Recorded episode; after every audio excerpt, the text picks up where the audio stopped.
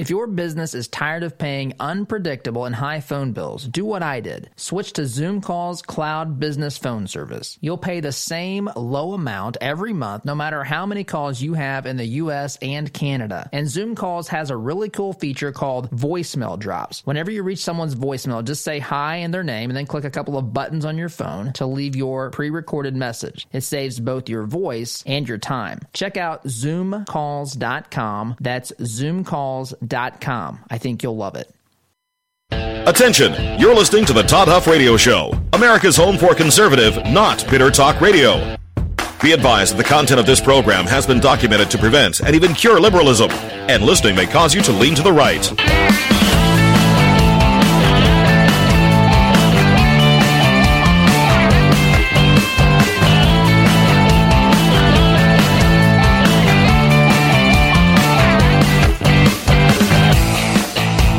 Here's your conservative, but not bitter host, Todd Huff. Well, that is right. You are listening to home, to the home of today's conservative, not bitter talk. And yes, I am your host, Todd Huff. Email Todd, ToddHuffShow.com, Facebook.com slash Todd Huff Show for those who may be watching on the program live or on demand on Facebook. So, Look, today's program is a little bit different. I have a. I want to talk briefly about impeachment, really briefly, because I have a conversation uh, that I want to share with you. A conversation I had yesterday with retired Lieutenant Colonel Sangaris Sari. He is. Um, he is running for Congress running for Congress in Illinois' 9th District. He is an Iranian. He was born in Iran, U.S. citizen now, and he is sharing, basically shedding some light on the situation in Iran, giving some background. Um, it's one of the things that I think is important, and I wanted to squeeze this in before we went all uh, headlong into impeachment, right? And so that's going to be what we talk about for the next, well, for the foreseeable uh, future, simply because of what the uh, where we we find ourselves, where we find ourselves, and the Iran situation um, is, even though it may, um, I don't know, be temporarily over. This has been something that's been around for a long time. Uh, it could it could change at any point in time, and so I just it, it's an important issue, and I wanted to make sure that that we covered that with uh, Lieutenant Colonel Sangris Sangari. So, that being said, everything has to be short today. Last night I was watching, actually watched Wolf Blitzer as I was um, doing a little workout. And I got to tell you, these folks, the, the left is, I mean, they are out of control, lost their minds on the way that they have well, they're fired up about this Senate uh, hearing or the Senate trial, pertain the way that they're dealing with the uh, the rules, the way that witnesses are being addressed, the way that um, each side has been given a certain amount of time to present their case and so forth. You have 24 hours over two days, not over four days, which upsets them, thinking McConnell's trying to race this thing through the Senate, which in some ways, certainly, there's no doubt that he is. But in other ways, it's as though they've ignored the entire spectacle that we've been subjected to from the very beginning. From the very beginning when this thing started, the way it's been handled in the House, the way that they shut out the Republicans. Suddenly, the media cares about the minority party again, the people who don't have power and control of the process as Republicans do in the Senate. They didn't care about that during the time it was in the House because the Democrats controlled that. They do, however, now care about that, and they've collectively lost their mind. So that, of course, begins today. That, of course, begins today. And, of course, that is something that we'll be talking about beginning uh, tomorrow in more detail. But I just wanted to kind of lay the, the, groundwork with that. And then I've got to stop here and take a break. It's earlier than normal, I understand, but I wanted to squeeze in this conversation with retired Lieutenant Colonel um, Sangari, who, of course, is running, I mentioned, for Congress in Illinois' 9th District. So I wanted to get his input on the background of the Iran, uh, the problems in Iran, going back to the Iranian Revolution, some insight he has on the Iranian people and so forth, and really the ideology that we're dealing with. I find this this whole thing fascinating and and insightful. So I have to take a break here. Actually, I'm already a little bit long in the segment because I've got to squeeze this uh, conversation into two uh, two segments here. So that being said, I have to top, uh, stop and take a break. When we get back, I'm going to share this conversation I had with him, and uh, here before we get full headlong into impeachment beginning tomorrow. Of course, as the trial begins today. So that being said, I'm going to stop, take a break. You're listening to Conservative Not Bitter Talk. I am your host Todd Huff. Back in just a minute.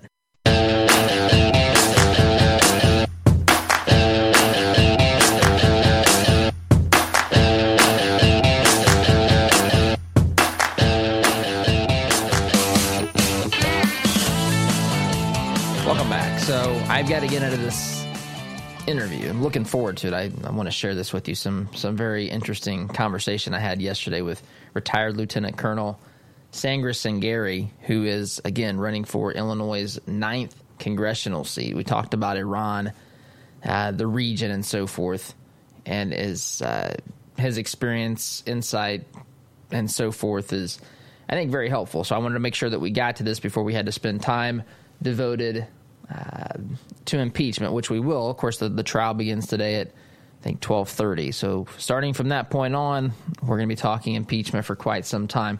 I will tell you before I share this that Trump is now, right now as I speak, right now talking to the World Economic Forum in Davos, Switzerland, up there talking about his economic uh, plan, vision for the United States, America first sort of stuff. This has to drive him bonkers.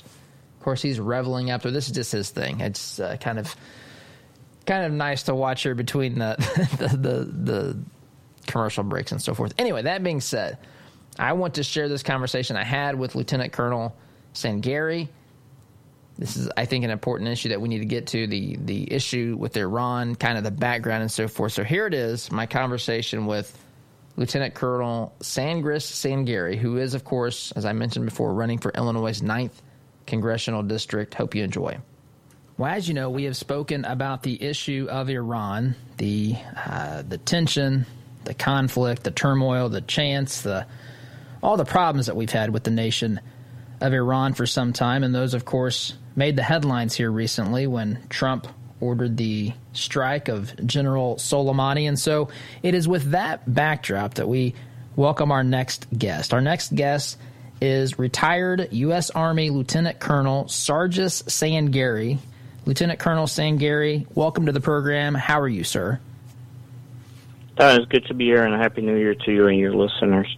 Well, I appreciate that very much. So I mentioned off the top that uh, Trump ordered the strikes on the strike on General Soleimani, but the problem that we have with Iran runs much deeper and much further back than that. So I wanted to invite you onto our program to talk a little bit about that, give us some perspective.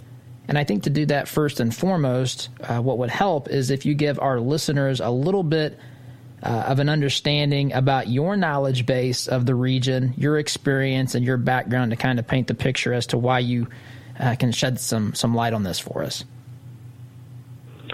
Uh, well, much appreciated. Uh, I um, I was born in Iran. I'm an Assyrian Christian, of course, and uh, right after the Iranian Revolution, um, I we escaped from Iran with my family, knowing that there's not going to be any future for the Assyrian Christians within the region, uh, especially in Iran, uh, given the Islamic Revolution. And uh, we ended up in Chicago, settling down here.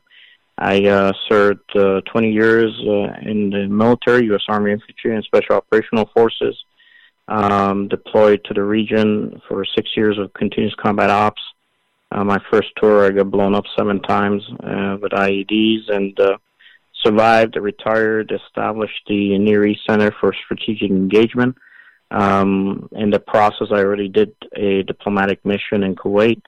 Uh, the NECSC, or the Near East Center for Strategic Engagement, I designed it in the memory of the 3,000 Americans that were murdered on our soil and also uh, in recognition of the first responders are still losing their lives. Last year we lost 12 because of the effects of what happened during the attacks on 9/11.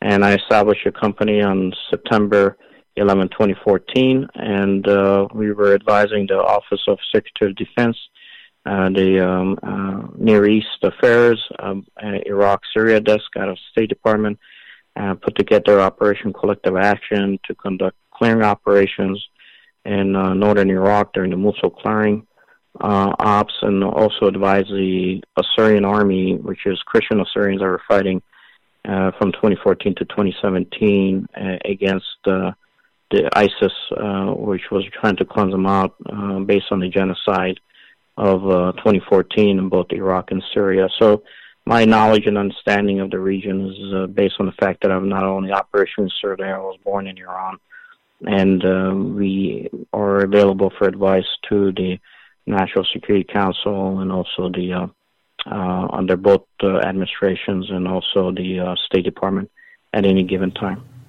Well, first of all, I, appreciate. We're grateful for your service. Thank you for for doing that. Liberty in this country um, is secured by people, the brave men and women who uh, stand in and serve in our military, and I, I thank you for, for doing that. And with your your history, it, it's you know your your background and, and having been born in uh, in Iran, it, it's a fascinating sort of uh, I don't know to be be able to compare and contrast these these two ways of of living. I guess I wanted to talk with you specifically about the Iranian Revolution. Tell us what you know. Uh, late 70s, you know, the, the, the, Shah was in existence in Iran, uh, his government, and then we had uh, the the Iranian Revolution, the Ayatollahs, the the birth of the Islamic Republic of Iran. Maybe paint the picture, comparing and contrasting those two governments, the two types of leadership, uh, and some of the problems that have arisen since that uh, the birth of the Islamic Republic of Iran?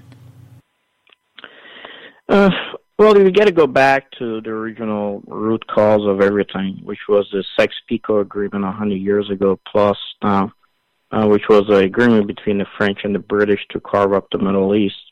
Um, in that process, once the Middle East was carved up based on the resources, Iran historically sat where it did geographically, and uh, um, most of the governments um, after the initial establishment uh, of those nations and based on the Sykes-Picot Agreement were secular in nature. But secularism was forced upon the people who were more um, tended to be more Islamic in their nature uh, to abiding by the roots of what uh, the teachings or the dictates of Islam were going back to the genocides that had taken place against majority of the Christians, the Jews, the Armenians, the Greek Pontus within the region. Um, so Iran was the first place and the only place that you could have had a revolution uh, against the secular governments that was actually going to be able to uh, keep its roots uh, and, hold and expand in the region. Why? Because Iran had the uh, resources, educated people, the money, a strong military, and geographically was looking in the right place to influence uh, the entire Middle East. Where if uh, any of these uh, this kind of Islamic movement began in any other country within the region, it would not have had the impact that Iran has today globally and worldwide most of the nations of the Middle East that were secular at that time, although under Islamic uh, or Islamic nations, but more secular in nature, uh, really weren't understanding what was happening with the 79 revolution.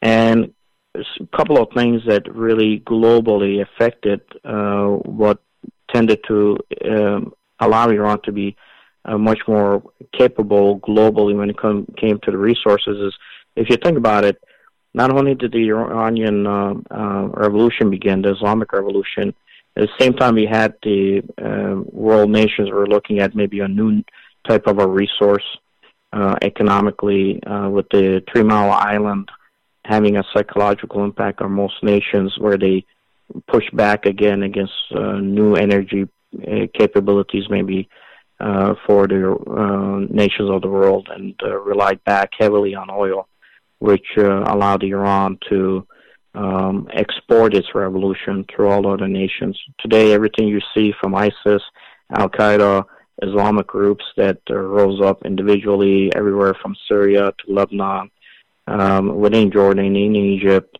uh, in uh, Afghanistan, all these are tied to the initial revolution of Iran.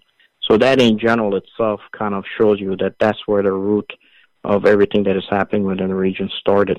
Uh, it was Iran that was a catalyst for this change that has today gripped the entire Middle East and also put us on a platform where we are globally fighting against these type of Islamic ideologies throughout the world. So let's say someone today is listening and they, they have a little bit of understanding of some of this history, but they just don't. Uh, maybe maybe they don't, or someone that they work with, someone in their family doesn't understand the the level of I don't know disdain, hatred, or animosity, whatever you want to say, that the Iranian government may have towards towards the United States. Maybe maybe talk about that that relationship. What's what's fueled that? What's what's caused that?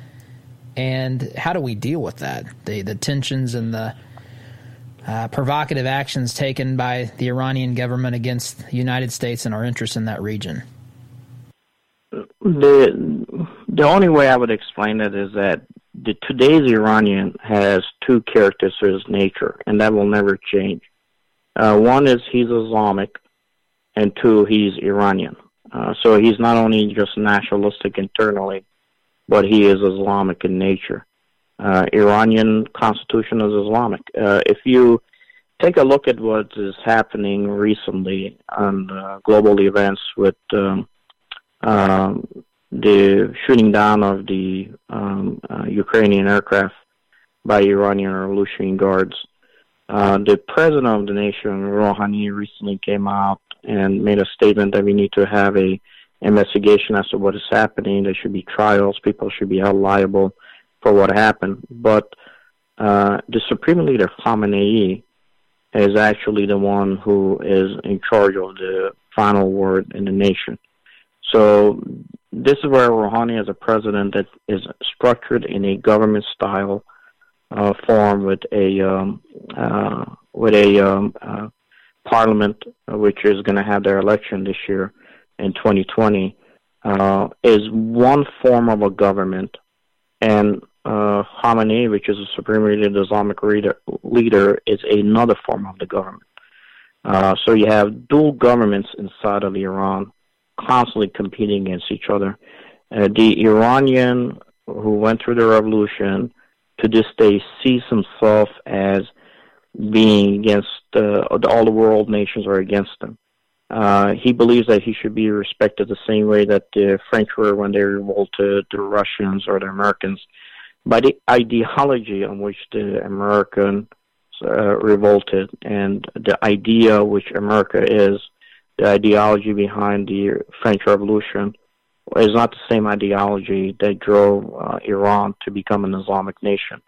Uh, that's why Iran's revolution has never been really accepted uh, by Western uh, uh, ideals. It is inherent in the dictates of Islam, which in itself, nature-wise, do not tend to be secular and do not support Western ideas that we all uh, have as part of our amendments in our constitution.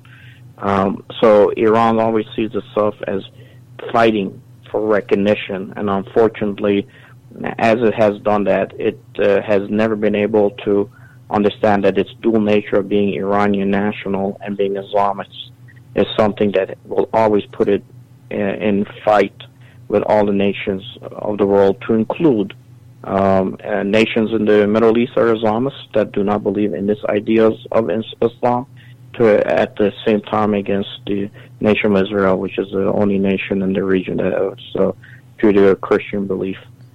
Sure. Well, I want to ask maybe some some questions. I got to take a break here, and when we come back, I'd like to ask you some questions about the I don't know the the uprising, some of the people who are speaking out or protesting against the government. I'd like you to uh, maybe shed some light on that. I'd like your thoughts on on Sola, uh, Soleimani, the strike, what the U.S. does, that sort of thing. Next, on top of that, you're running for Congress in Illinois' ninth district, the ninth district of Illinois, and I, or Illinois, and I want you to shed some uh, shed some light on that. Tell some folks what you're you're doing there when we get back. Sound good? It sounds good. Excellent. So sit tight. When we get back, we'll continue our conversation with Lieutenant Colonel Sargis Sangari talking about Iran and his run for Congress in Illinois' 9th District. You're listening to the home of conservative, not bitter talk. I'm your host, Todd Huff. Back in just a minute.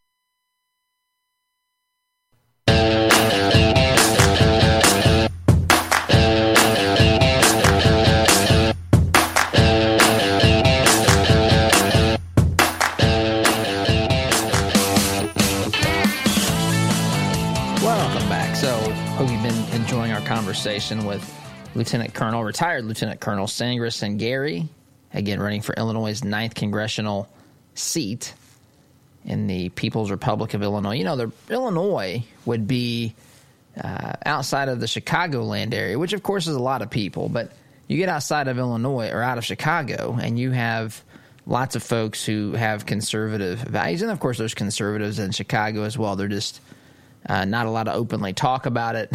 They're not allowed to uh, probably talk with one another when Rahm Emanuel was running the show there. But anyhow, um, so I we'll get into impeachment again tomorrow. Again, the trial starts. I think I just saw one o'clock. I thought I earlier had seen uh, twelve thirty. So twelve thirty, one o'clock. This impeachment trial kicks off today in the in the Senate. Um, and again, I mentioned earlier. This is a very short segment because I've got uh, to squeeze in the rest of this conversation with um, Lieutenant Colonel Sangari. But the uh, Trump's in Davos right now. In fact, I just saw some highlights of his uh, of his speech. Just fantastic to watch him up there criticizing socialism. Um, when you know that there's other other world leaders in there that probably embrace the idea of socialism, but just just the way that he goes about it and uh, is not afraid is not afraid to to talk about some of the fundamental flaws with these uh, ideologies. That that being said, I, have got to take a break because I've got to get the rest of this conversation in with Dr. Sangari. You're listening, excuse me, Lieutenant Colonel Sangari. You're listening to the home of conservative, not bitter talk. We'll resume that uh, conversation when we return. Back in just a minute.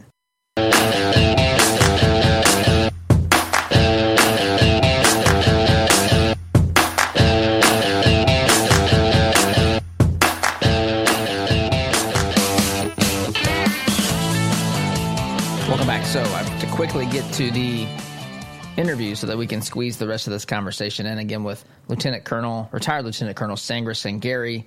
We talk uh, we talk about Iran and his run for Congress uh, Congress in Illinois' 9th congressional district. Here you go. Come back. I am speaking with retired U.S. Army Lieutenant Colonel Sargis Sangari. He's running, by the way, running for Congress in Illinois' 9th district, and we'll talk about that a little bit later as we uh, get to the end of our conversation here. But I we're talking about Iran, and before the break, we talked about some of the the background of Iran, uh, some of the fundamental challenges, issues, uh, really uh, the ideology that in many ways is the antithesis to Western civilization, our constitutional republic, our freedoms and liberties. And so before the break, uh, Lieutenant Colonel Sangari had mentioned uh, some of the things in the, the mindset of the the modern Iranian. So I'm interested to hear your perspective on the folks who are rising up or who are protesting the government um, and just this whole process in the wake of the uh, the strike that killed Soleimani, and then of course the Iranians uh, downing that uh, Ukrainian airliner. What's what's happened? How do you interpret this? Is this a good sign? Can the people maybe, um, I don't know, rise up and, and change this this system of government? Well, the people are going to rise up to change this, change the perspective of the government, maybe not the system of government, because, like I said again, Iran, even under a new government, if there is, is always going to be Islamic and is going to be uh, uh, is going to be nationalistic at the same time. Uh, people say no, that uh, that will change. Iran will go back to what it used to be. Keep in mind that uh, in '79, and we had written a article on the Near East Center for Strategic Engagement going back to 5th, February 5th of last year that looked at the fact that you had Iranian businessmen here who were some of the well known throughout the world, probably the richest. The middle class was absolutely uh, climbing within uh, Iran to a point where uh, it was uh, head and shoulders above the middle class, even in the United States. Uh, given the amount of real and the resources that Iran had, most of the military was educated in our West Point and our Air Force academies naval academies. Most of the uh, Iranian uh, students were educated in a lot of our liberal universities like UCLA and uh, uh, other uh, universities that taught these socialist ideologies, which some have argued it might have been the reason why Iranians, when they went back, revolted against their government, which was a capitalistic government in nature. Uh, an Iranian businessman could get up in the morning, have uh, breakfast at home, fly out to Paris, uh, do shopping, have a, a late uh, uh, brunch or uh, uh, not a brunch but late uh, lunch, and fly back and sleep in his own house uh, the uh, same day. That's how far Iran had advanced. But when given an opportunity, all of them voted to accept the Islamic government to be the head of the nation.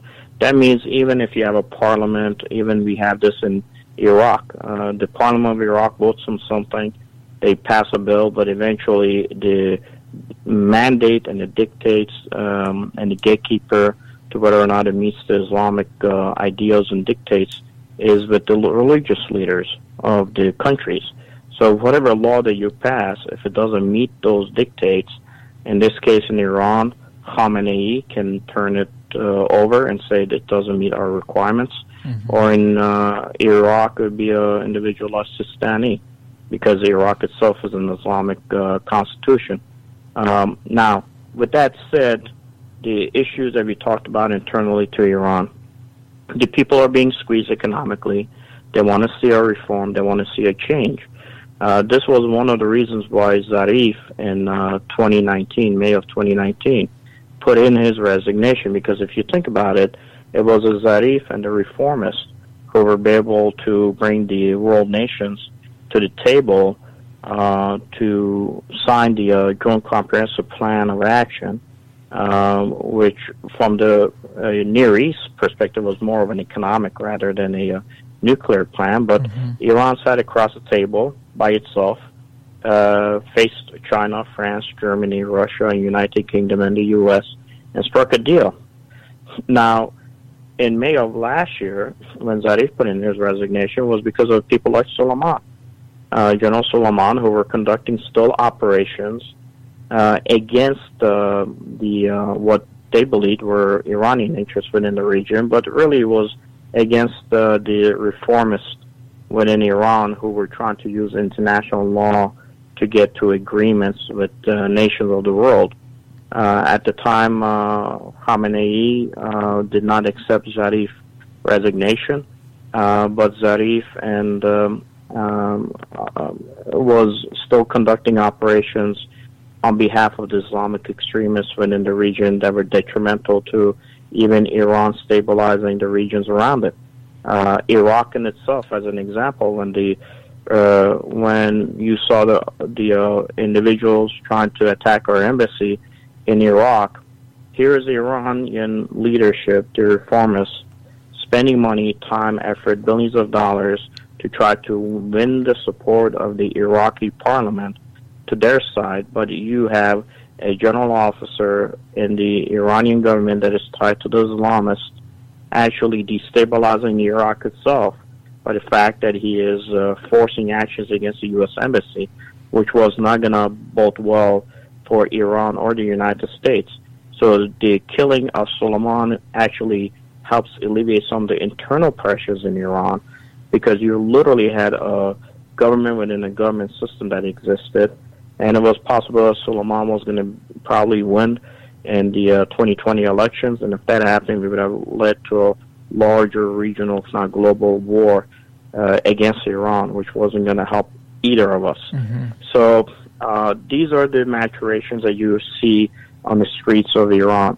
But just because the Iranian students are out there fighting and wanting to see a change does not mean that if there's a change that the Iranian students will accept Western ideologies or what sure. the Islamic dictates are in their constitution.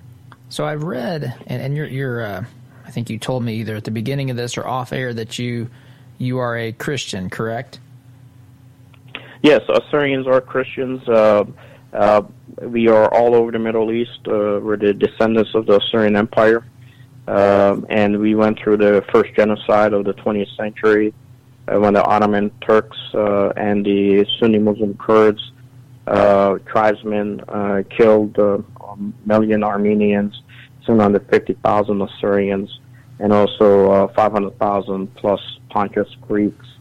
Uh, Assyrians lost two thirds of their nation, and in World War One, mm-hmm. we had the only uh, leader that was the leader of a nation in World War One that was actually killed um, by the Sunni Muslim Kurd leader Simku, who was an Assyrian patriarch of the Church of the East. Um, because uh, the Assyrians were fighting on the side of the Allies against uh, Ottoman Turkey and uh, the Axis. Sure. So I so I've I've seen some reports, and you would know better than I, but I've seen some some documentaries. I've read some things on some uh, some you know websites of groups that um, help spread the gospel around the world, and and I've seen reports from folks that say that that the church in the nation of Iran is actually growing. In fact, I've seen where it's the fastest growing uh, church in the in the world, and it's happening in the nation of Iran. And so I'm curious, in light of what you were saying earlier about those deep held uh, Islamic beliefs, uh, kind of that you know the, the, beliefs that don't openly accept some of these freedoms, Western civilization, society sort of things that we kind of take for granted here today. I'm wondering if that is true and the church is growing in Iran as rapidly as I'm as I'm hearing. Does that change the potential landscape in your mind um, regarding how uh, how much they would want to maintain a strict I don't know, um, Islamic government or you know some sort of a religious theocracy there in the nation of Iran. Does that address the problem at all from your perspective? Uh, yes and no, because at the end of the day, remember it was the government's hold that made all those nations secular. Um, Christians live in Iraq, they live in Lebanon, they live in Turkey, they live in Jordan, they live in Iran. However, the co- government's constitution and the Islamic constitution. Mm-hmm. Even in Iraq, which we as the U.S. forces helped establish the new government of Iraq, we established it on their Islamic dictates. And Islamic dictates are overall arching requirements. So a Christian today in Iraq doesn't have the rights that sure. a Christian has in the United States. So as long as the government of Iran has an Islamic uh, constitution, it doesn't matter how many Christians are living in Iran itself Certainly. and whether or not they belong to the Assyrian Church of the East or they're uh, or separate Christians that are being evangelicalized within the region. I guess my, you still have to have a different form of government. Absolutely, agreed 100%. But my, I guess my question is is taking that a step further and is asking, do you foresee a situation if if there, I don't know, if if there's enough of a uh, an uprising, uh, if, if the folks have had enough of this heavy-handed regime that's been running uh, the nation, if if in fact they are uh, accepting Christ and are embracing these freedoms, do you foresee a possibility with other additional pressures on Iran to where substantive changes can happen to that nation, or is that just uh, not not going to happen in, in your estimation? You know, any pressure, whether it be economic pressure or these type of internal pressures, are meaningful. But however, at the end of the day, if the Islamist holds the country, he could kill the Christians That's as right. he has done multiple times in the 20th century. Um, um, was the first uh, genocide of the 20th century was against the Christians. The Jews were kicked out of the Middle East sure. because they were Jews. Uh, the Assyrian Christians in Iraq, we were 1.5 million, and right now we're at 150,000. Mm. And who was in Iraq at the time we were being killed? It was the United States Special Operational Command, 82nd Airborne, mm-hmm. NATO, EU, all the forces of the world were on the ground in support of the freedoms of the people of Iraq, and the Christians were butchered. To include even in uh, northern uh, uh, northern Iraq, where we say that we have uh, the Sunni Muslim Kurds who are much more apt to be in our ideology and our like as far as freedoms are concerned. Uh, in 2014, when the genocide against the Syrian Christians had begun, the the uh, Kurdish youths were tearing down a Christmas tree uh, in uh, Erbil because it was a representative of the symbol of Christianity. So, the Christian will never be able to have uh, his say under Islamic constitution. Sure. He could put pressure but that's all he can do. At the end, if they want to massacre you one day, they'll kill you. That's right. And it doesn't matter, you know, how many is, your numbers are. Yeah, I, and I get, I, I understand that, and you understand the region much better than I. But at some point, you have, mean, the American Revolution, of course, wasn't dealing with an Islamic republic with the. Uh, the, the British Empire, but they were dealing with heavy-handed tyranny, and at some point they succeeded in breaking away from it. I guess that's really the root of my question, and it sounds like that's a really uh, even with some of these developments, is is a stretch to think that the Iranians can uh, break away from from this, well, and, and change this Islamic Republic to something that's not as uh, to something that's altogether different. That seems like a we're, we're far light years away from that. Hey, you're you're generations away from it. Uh, uh, I was asked recently, what about uh, Iranian Americans if they one day go back to Iran and there's a change of government? I said, that's fine, but what happens two generations from now, three generations from now? When that Iranian goes back and his son or daughter is marrying into the Islamic religion of another Iranian who is Muslim in Iran, the ideology of those children that they're going to uh, grow up with are going to be under those particular dictates. And at the end of the day, when the preacher says this is the way it is, that's right. In the Islamic world, it is hard to fight back against him because he owns the guns and right. the uh, governmental structure. This this is very unique, I think, to that region. Yes, it would change. It could happen, but as I've always said in the military, hope is not a course of action. Sure, There's some reality right. you got to deal with. When we put sanctions against Iran, we kept the port of Chabahar, a large port in Iran, open, so India can do business with Iran to run a railhead to Afghanistan in order for us to be able to pressure on the Taliban uh, what from Pakistan to bring to negotiation tables. When we put economic sanctions against Iran, we still had to allow Iran to sell its crude to Iraq. Put influence of Iran against Iraq. So there's some dynamics and realities sure. globally that are going to really stifle the ability of the individual Christians in Iran to be able to have a say.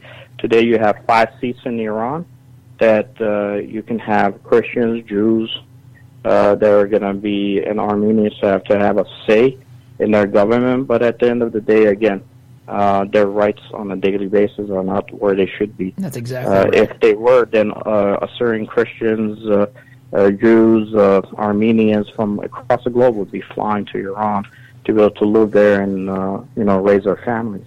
So at the end of the day, we've got. I mean, and, and that's really the whole point to me is that a lot of folks see this stuff break out and they think, well, this series of events or this this uh, you know, Trump's fault for this or that or the other, whoever they want to to blame here. But these problems are deeper, uh, much much deeper than even most of us here in the United States can really uh, fully appreciate. So I appreciate you shedding some light on that. Really quickly, I don't have much time. Tell our listeners a little bit about why you're running for Congress, and if they want to help you, they can do that. Even in Indiana.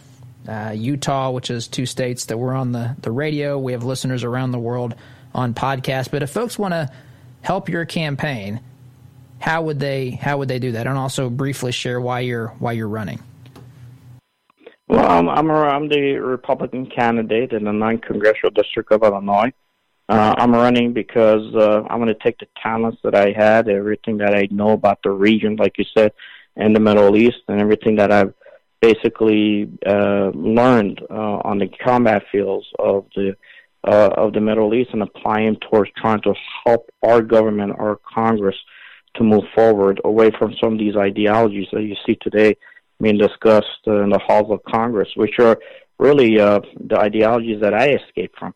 from the Middle East. To me, when you have an incumbent like the one that I'm running against who's been sitting in her seat for 20 years, that to me is a dictatorship. It has nothing to do about, you know, a representative government. And uh, even during the impeachment process, she was actually on the House floor on the day of promoting her son uh, to be the next, basically, hand selected individual Perfect. to replace her after she's gone. So these ideologies, uh, to me, are what destroyed the, the regions I have lived in, and I want to make sure that those ideologies do not take hold here within the region. So we got Vote Sangari is my site, votesangari.com, and uh, individuals can go and donate or be part of our team if possible.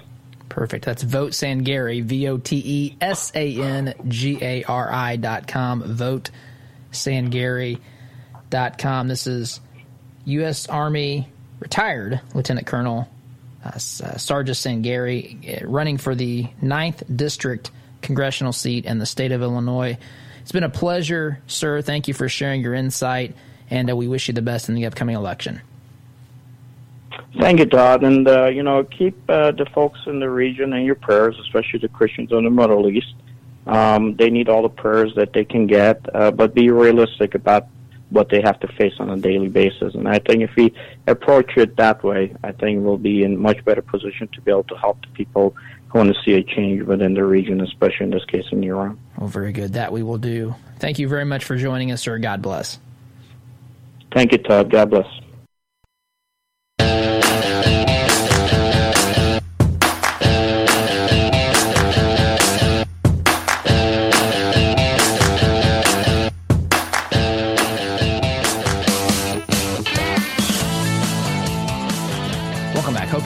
That conversation with Lieutenant Colonel Sargis Sangari as he's running for the 9th Congressional District in the state of Illinois. So, again, we'll talk impeachment um, as that begins to take shape. We know that the rules have been set. The left is upset about about those rules. They have two days per side, uh, per you know. Uh, uh, prosecution, I guess, and defense both have two days for opening arguments, 12 hours per day. That's upsetting to some on the left. Not enough time, I guess, to smear the president on undoubtedly what will be nation uh, nationwide television. Senator, senators will then be allowed to have up to 16 hours to present written questions. Debate will take place for four hours. They'll have a vote on other witnesses. Once that is that process concludes, which that could take a lot of steps that could who knows what that could look like. That could if there are witnesses, then of course this gets drawn out. Um, after that, there's deliberations and then a final vote on the articles of impeachment. So, gearing up for that to start today, we'll talk more about that in detail as the program, or excuse me, as the uh, process unfolds before our very eyes. Also, I want to mention too, yesterday, Second Amendment protest took place. Pro Second Amendment protest rally in Richmond, Virginia, without a single shootout taking place. Unbelievable as the left have led us to believe that that was inevitably going to be the start of a war on the grounds of the State House in Virginia and Richmond. But guys, I've got to go. Hope you had a uh, have a great day. Talk with you soon. Take care. STG.